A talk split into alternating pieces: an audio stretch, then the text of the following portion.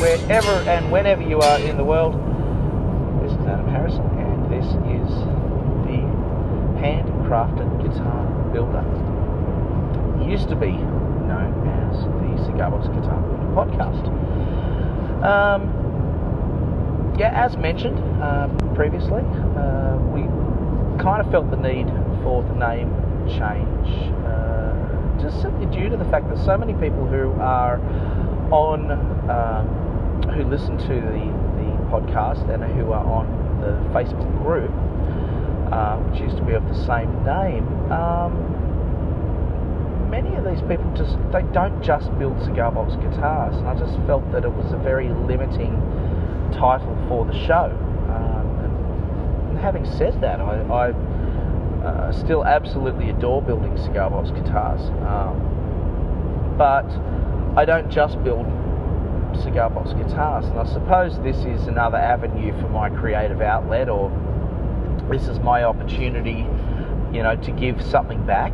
Um, you know, I'm nowhere near of the caliber of builder as many of you out there, but you know, I do know my way around the workbench, and you know, I I do try and make sure that, you know, my frets are nice and neat, as you've probably heard on the other podcasts, and I do make sure that my fretboards look sparkly and shiny, and I do try and make sure that I don't end up with fret overhang, and do try and make sure, of course, that I've got my guitar necks nicely oiled and all that sort of fun stuff, and I try and make sure that I'm using either very nice handmade uh, accessories, et cetera, or quality bits and pieces that I buy from other places. So uh, it's just, you know, me just trying to give back a little bit. And of course now, um, especially now, over the last few months, I've really been concentrating on building, you know, uh, electric guitars as well, not just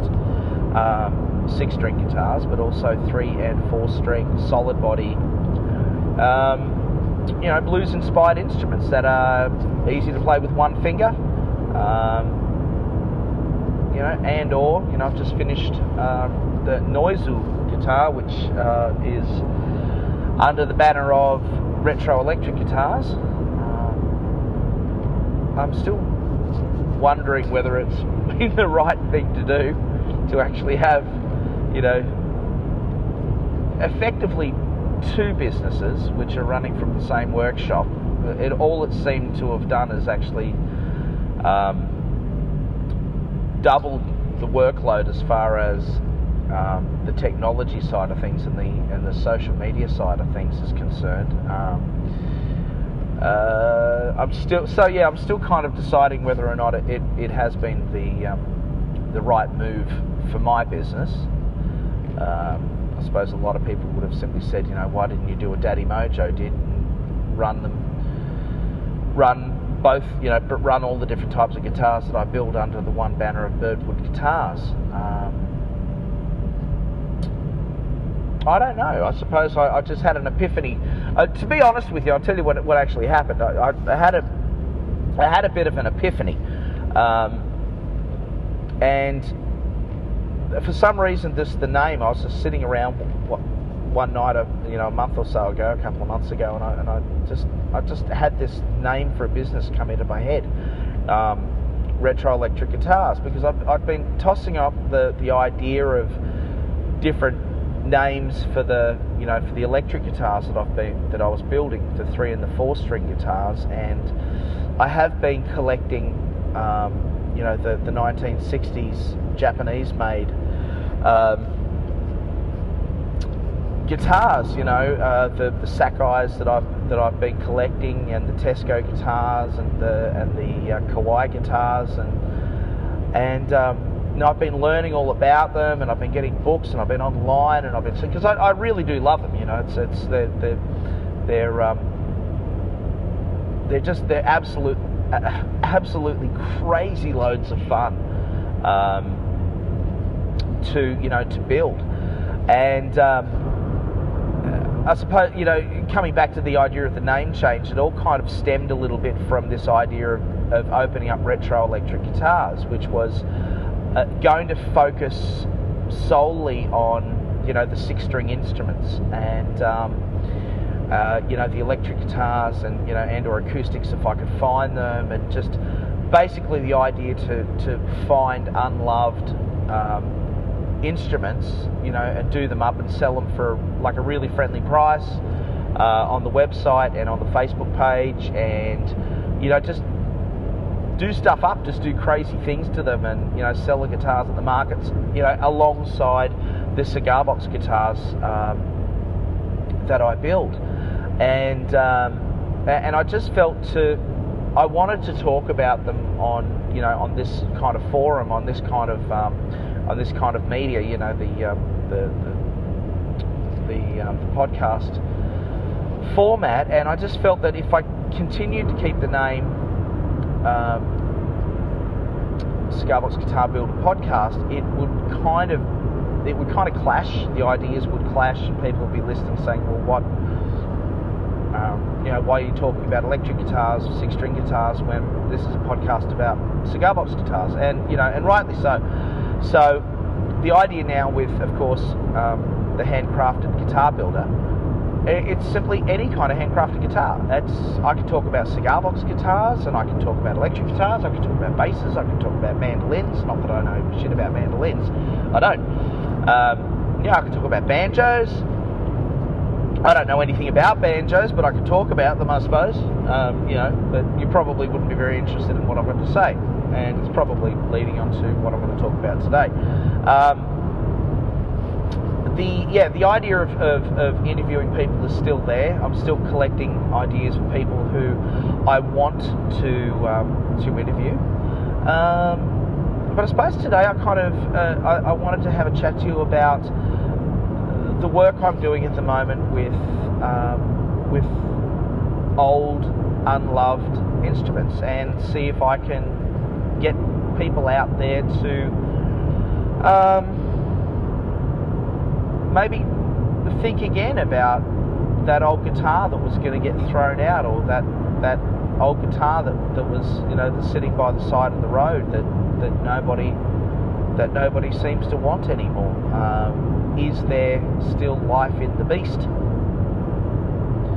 Um, the other thought that I had as well is during the week um, there is a, uh, a gentleman named Ruokangas who has, and I hope I'm pronouncing his name correctly, Ruokangas Guitars. He's based in Finland, uh, and I've just, I've just been a, a, a huge fan of his, um, his instruments ever since I discovered him on, on YouTube.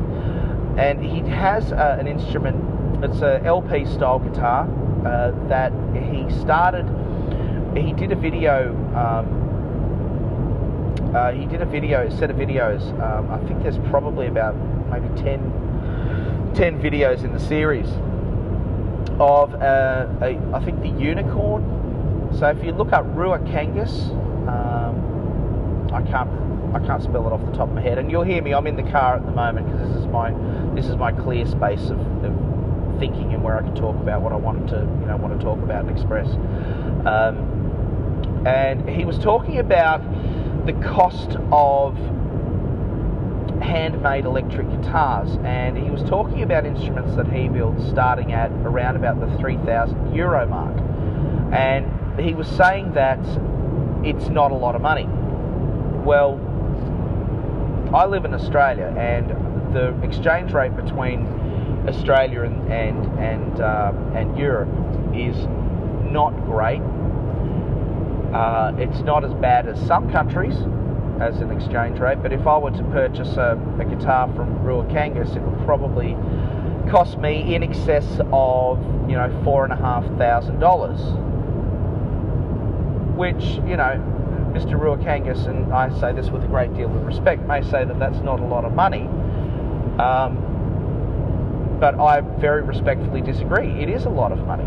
However, Uh, I will also say that it is a lot of money for a meticulously, beautifully handmade instrument. So let's get that, let's get that really, really straight. It is a meticulously handcrafted instrument, the, the Ruokangas guitars, and I, and I wholeheartedly suggest that you get online and look at his Instagram accounts and his Facebook accounts uh, and his page and the YouTube videos that he does, um, and have a look at his instruments. And I am most certainly not having a go at Mister Ruokangas, who is just, in my opinion, a, a master of his game. Um, But I very respectfully say that if I am going to be purchasing, uh, well, I've got three kids, you know, if I'm, and my daughter is turning fourteen, my oldest daughter is turning fourteen, and to my utmost horror, she is showing a great deal of interest in purchasing, uh, or getting me to purchase a set of drums for her. Ah! I live in a very small house, and so the idea of drums is quite horrifying. Um, but the idea of purchasing a, um, a guitar for her is certainly up there. Um, having said that, I could also build her a guitar. That's not a, that's not an issue at all. But if I wanted to go and purchase a guitar for her, I certainly wouldn't be spending three thousand euros on a first guitar. Now, the argument that Mister Ruokangas had um, was that to purchase um, to purchase a mass-produced instrument, uh, it's a fair trade issue. He's basically talking about fair trade. He's talking about a fair day's work for a fair dollar, or a fair euro in, in his case. And what he was saying was that, from what I took from it, was that when you're purchasing guitars that are made in third world countries, um, you know, he's worried about things like slave labour and people not earning, you know, the, the, the basically work. The old saying of, and I, I say this with respect, the old saying of working for a bowl of rice. You know, it's not, let's let's be honest, it's um, many, many companies, big companies, uh, multinational companies do get, get, you know, obviously work done in the third world because it is a hell of a lot cheaper to pay someone Uh, far less than if they were getting it done, let's say, here in Australia or in the United States or in Europe, in, in certain places, you know, in Europe, any of the first world countries, our our, our wage rates are much higher. Um, so I understand his argument there. I do, I do completely understand his argument. The other flip side of the coin for that particular argument might be that, well, you know, at least, you know, these are people who are employed. They may not be getting employed for much money, but the flip side of the argument, some people will say, is that, well, at least they have a job. You know, they, you know, it's it's it's the lesser of two evils. Maybe that kind of an argument. Now, I'm not going to get on a political bandwagon here. Um, you know, I, I would hope that everybody is earning, you know, a, a substantial wage, and in a in a in a perfect world, it would happen. And unfortunately, we live in a far from perfect world. So I completely understand uh, his his argument regarding that. Um, but I have a, a way around it, and there is another way around it. Um, and there are many builders out there who uh, have a great passion for fixing old instruments, basically repairing old instruments. Um, A couple of people that spring to mind would be uh, Guitars and Caffeine, uh, the young lady from the United States who has the Guitars and Caffeine website and um, Instagram feed. Um, after her, her name is escaping me for the moment. And I don't, and I apologise for that. I'm a very big fan of her work, actually. I think she does a remarkable job. But she has a great passion for getting instruments into people's hands and doing up old instruments and teaching people how to, you know, to, to, to fix old instruments. And, you know, so def- I, I really suggest you go and check check out Guitars and Caffeine uh, and have a look at what she is doing. I can, oh, her name, it, it's just maddening. Um, Anyway, uh, here in Australia, there are quite a few people who um, who have a real passion for old instruments. Uh, One in particular would be uh, a fantastic builder from out of Melbourne, um, Harvester Guitars. Um, please go and check out Harvester Guitars. He also builds a beautiful range of his own instruments. Um, I would love to interview him. Andrew from Harvester Guitars, if you hear this podcast at some stage, give me a buzz.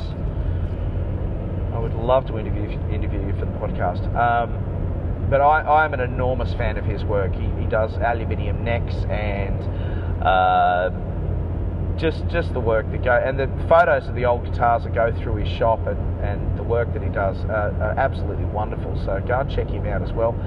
Um, look, there's a bucket load of people doing up old instruments, and I think this is where the um, the Cigarbox guitar connection comes in as well, because there's a lot of Cigarbox guitar builders out there who find old instruments and repurpose them. Um, they find old timbers and they repurpose that. And Cigarbox guitars, or you know, three or four string instruments and things like that, which traditionally are not expensive instruments to buy, are a, honestly, a, a, as long as they're well made, are a, a fantastically economical Um, instrument to get a kid to learn learn a guitar learn guitar on to start with, and I truly believe that, um, especially for the real little tackers, you know, um, as long as the, the strings aren't too tight on their little fingers and the frets are done nicely, they you can actually get a really great tone out of them, and they're a really wonderful instrument to for adults to learn on too. I mean, the amount of guitars, uh, Cigarbox guitars that I sell to people who've never picked up an instrument before, uh, it, it's it just blows my mind to think that, you know, someone's picking up an instrument, they've never done it before, and by that afternoon they can be playing a song because they can strut the, you know, three strings, uh, open tuning, fret the note across, just bar the notes, and there you go, you've got your chords. So, and you can be playing a song that afternoon with no experience whatsoever. So it, it's just a wonderful thing to be able to, to be able to put it put music into somebody's hands. Um, I digress.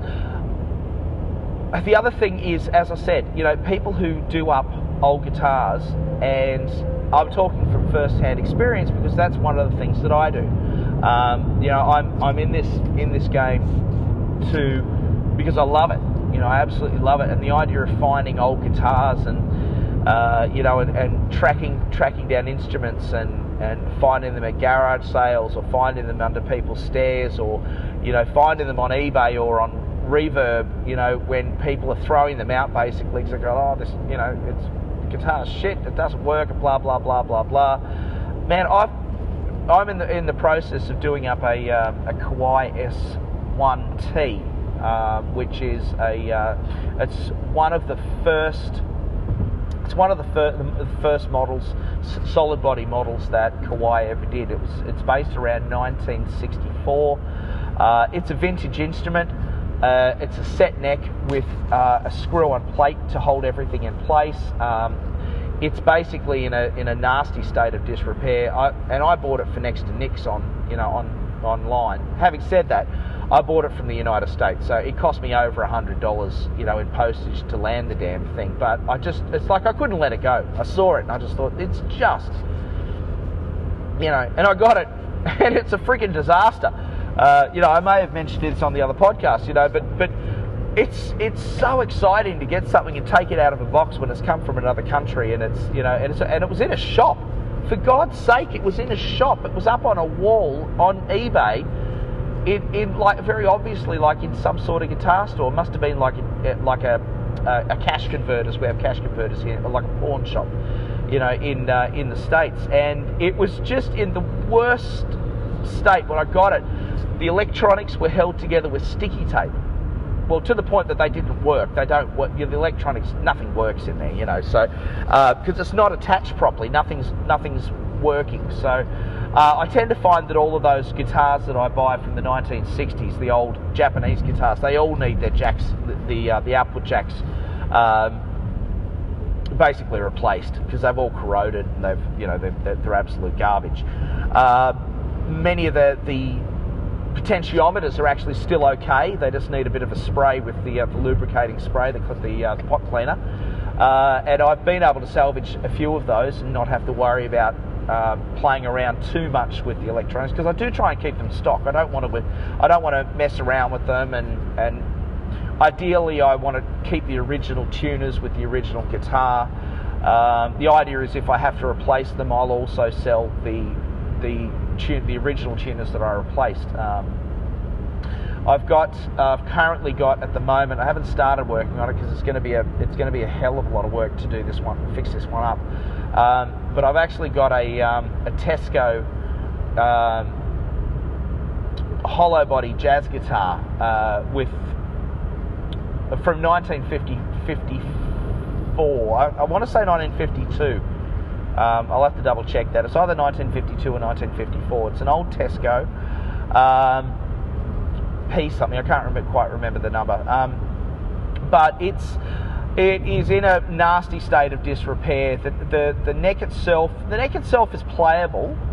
It's uh, it's not entire not entirely straight, but it's until I string it up properly, with all the six strings attached, I'm not going to know one hundred percent sure. I'm not going to be one hundred percent sure as to how how it actually is.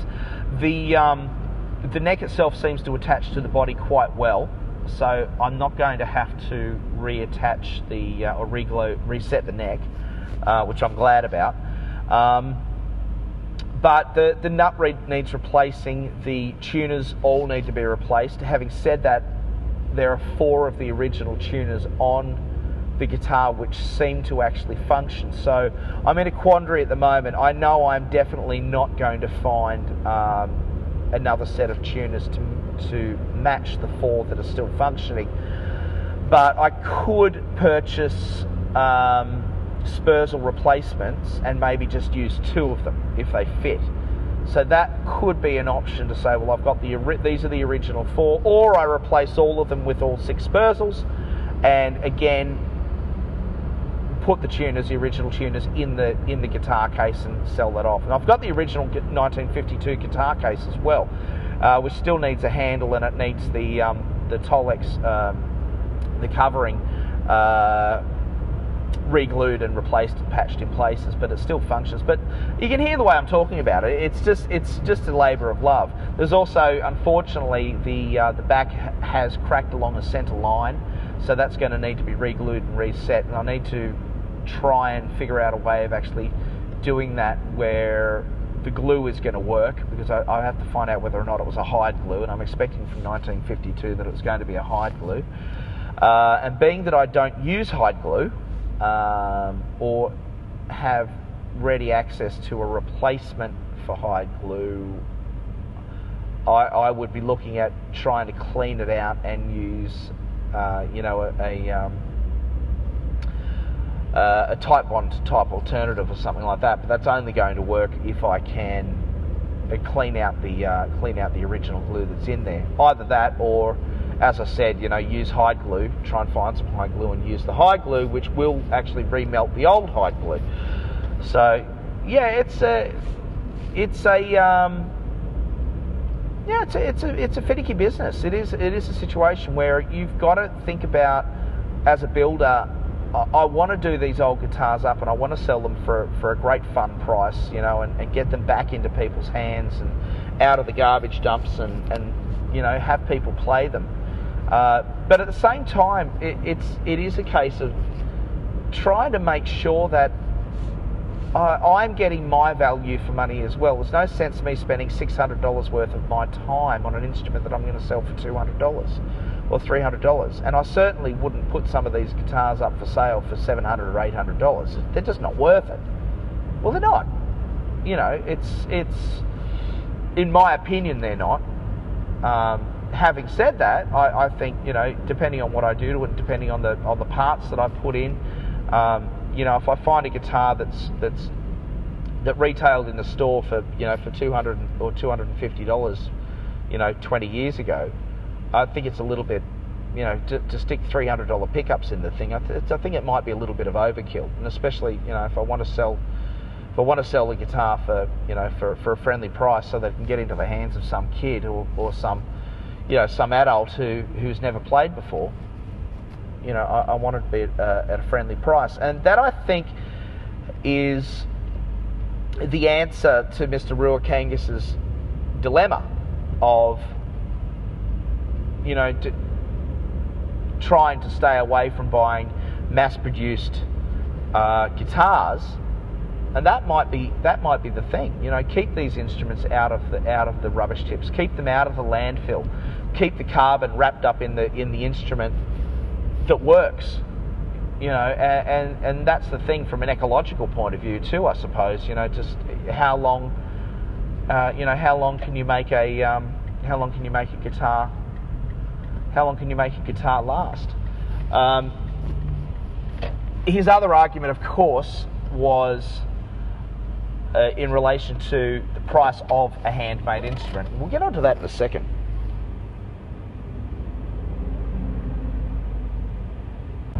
So, yeah, as I was saying, Ruokangas was talking about the value for money for a handmade For a, for a handmade instrument, and for somebody like him, that three thousand euro price tag, you know, is a starter price. And he was saying that his guitars can, you know, go up to the fifteen thousand price range or whatever, uh, fifteen thousand euro price range. And he was one of the things he was saying was it doesn't mean that the guitar is necessarily any better, but what it probably means is that it has had more work done to it. There might be, uh, you know, extra binding. There might be more of a hands-on approach. It might, so it's not necessarily a better quality instrument. It's simply that I think what it comes down to is how much money your, the hardware costs for a start. But the biggest issue would be the time factor. You know, the time for someone to actually, an experienced worker to actually put their hand on an instrument. And that I thought was a very interesting thing thing for him to say and to talk about, because one of the things that I've been pondering at the moment is questioning, the question for me is how much do I sell my new guitar for? Now, I'm very, very, very happy with how the prototype actually came out. Um, there's a couple of things that that I've been looking at and, and I'm being very critical of. Um, there are certain things that I like, and there are certain things that I've gone, no, I don't like the way that feels. Because at the moment, I had the um, the strap button, uh, the forward strap button, sitting in front of the neck heel on the neck, because that's where most of the uh, made in Japan, you know, sixties made in Japan Uh, strap buttons were placed. They were placed basically just simply in front of the heel and off you go. Well, I tried playing last night standing up with the strap on, and the damn the damn strap just completely got in the way. So I've got to look at um, uh, moving that strap button to up onto the upper horn, uh, to the forward point of the upper horn, which I'm quite happy to do. Um, I am questioning then, once I've done that, I'll question because of the size of the, the guitar body, which is not, it's a small, it's quite a, um, it's actually quite a petite size uh, of guitar body. Um, I need to decide now as to whether or not that particular, whether the guitar will then become neck heavy, because having the, the strap where it is has centered the, centered the guitar, it's not neck diving. So, uh, and one thing I want to stay away from is the dreaded neck dive. So I want, do want to stay away from that. Um, I have used a relatively heavy wood for the neck um, on this particular guitar. I used blackwood, uh, and I also used a blackwood fretboard. Uh, the blackwood fretboard is darker, um, so it's come from a different part of the tree, I believe. So. And also the neck is basically, it's a, it feels like it's a baseball bat, because I absolutely love big, thick, chunky necks. I don't, I'm not I'm not really into thin necks. Um, but even while I'm playing it, I've got that feel for it, and I'm feeling the neck, and I'm thinking, okay, there's certain aspects of the neck that I want to shave down further. Now, I think once I've shaved the neck down further, um, that'll reduce the amount of timber on the neck, and that'll actually compensate for, you know, for, because I think at the moment if I move the the the, uh, the strap button to the upper upper horn, uh, from behind, uh, from behind the neck in front of the heel, it will it'll have a bit of neck dive. So I think once I've removed some of that timber from from the neck, it'll just it'll just make it less heavy, and I think it'll balance actually really nicely. So, you know, these are the things you need to do when you build when you're building an instrument. And the idea with this instrument is I absolutely love it. It just it feels good. It looks good. It it just there's so much about it that I absolutely love. Um, I want it to be, this particular instrument, to be a budget, uh, a relatively budget-friendly instrument. I want it to be a guitar that a, that, that um, a parent could buy as a quality instrument for their child. Um, I also want it to be quite affordable for a gigging musician. And what I mean by that is I'm not talking about necessarily uh, guys in super bands. I'm talking about guys that go down to your av- to go down and play pub gigs. Uh, you know, a guy who might get together and jam uh, with his mates once or twice a week, and then, you know, get up and go to the local, uh, you know, and, and play a few play a few riffs. You know, I want a quality instrument that's going to sound really good, feel good in the hand, um, but I want it to be very, very cost friendly, uh, and that is a big thing, a, a big target. So I have, you know, I'm looking at also thinking, okay, well, I, I do want to use quality parts. I like using the Kluson tuners. I've actually uh, used the Kluson six hundred plate tuners. I was absolutely wrapped with them. They feel beautiful. They, um, you know, they just got a great feel. The ratio's really nice. Um, the pickup itself, I absolutely love. It's by Wade Custom Beta, uh, who who's in the States. Uh, Wade Custom Beta has a little company called Victory Pickups, um, and he makes uh, his version of gold foil pickups. Uh, there's a few. He does he does tarnished versions. He does uh, gold versions, silver versions. Uh, it, he just does such an amazing job, and I love it. And the sound is raunchy and gutsy, and it's a single coil, so it's that little bit of sixty cycle hum. It's just ninety cycle hum, sixty cycle hum. I've gone blank. It, you know, it, but it, it's got that real raw kind of vibe about it, and it loves a bit of distortion and a bit of muff, and, you know, chuck it, stick it on a big muff pie, and ah, it's great. You know, it's it's just they just work so well. Um, the bridge I'm looking at at the moment, I, I'm currently using a, uh, a type of Tune-o-matic style bridge, uh, more the Fender style uh, than the Gibson style. Um, but I'm actually thinking of using uh, or doing a um, that crossover with the Cigarbox guitars that I use, that I do with like a Cigarbox guitar style um, adjustable bridge, floating bridge, uh, and I love that, and I, I think that would be great. You know, with a, you know, string retainer, string retainers at the back.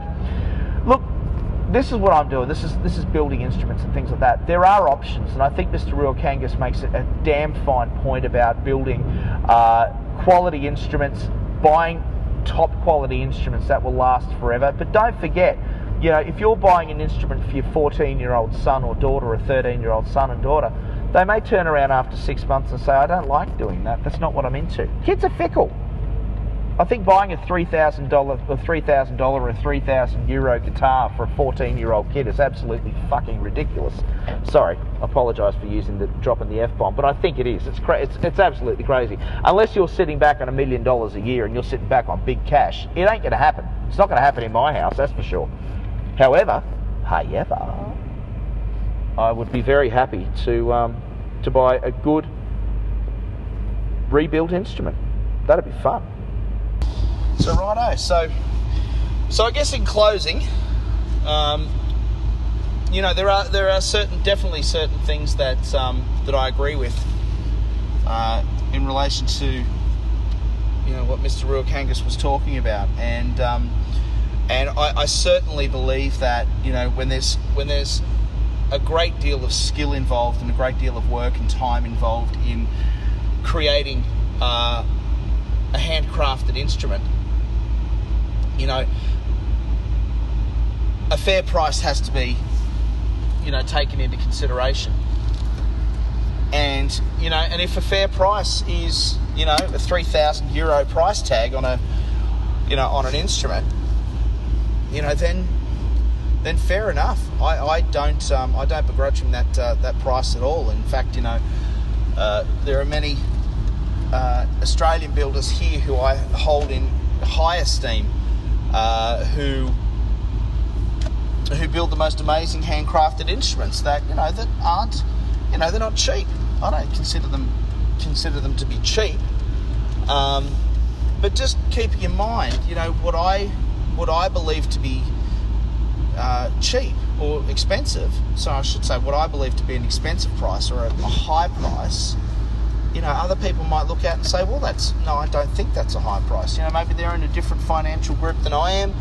Um, I I believe that, you know, a four thousand dollars price tag is not unreasonable for a, a totally handcrafted and immaculate Um, instrument. I, I don't think that that's too much. However, I don't have four thousand dollars. I don't have the money. I don't have that. That's an instrument that would be legitimately out of my budget, you know, at the moment.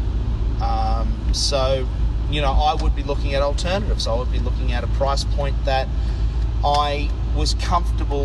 You know, I was comfortable to to, to spend money on. And it doesn't mean that I don't think that the other instrument's worth four thousand dollars. It just might simply be that I don't have four thousand dollars. Or maybe that if I had four thousand dollars, maybe I'd want to get two of the other type or buy the guitar and an amplifier. Maybe that's maybe that's a price in my mind. You know, maybe that is a price in my mind. It, it, the, you know, two and a half thousand dollars maybe is is what I believe is a great price for a great handmade guitar. But that's just me. I wonder how you feel about it. Um, so anyway, it's uh, Adam from um, the Handcrafted Guitar Builder. Uh, that's kind of my two cents worth. Um, what do you reckon? Chuck some, you know, put, pop some comments up on the uh, up on the group. Um, let us know what you think. Um, pop some comments up on, on Podbean or up, up on iTunes. Don't forget to rate us. Um, you know, as I said, I am working on some interviews uh, coming up in the very near future.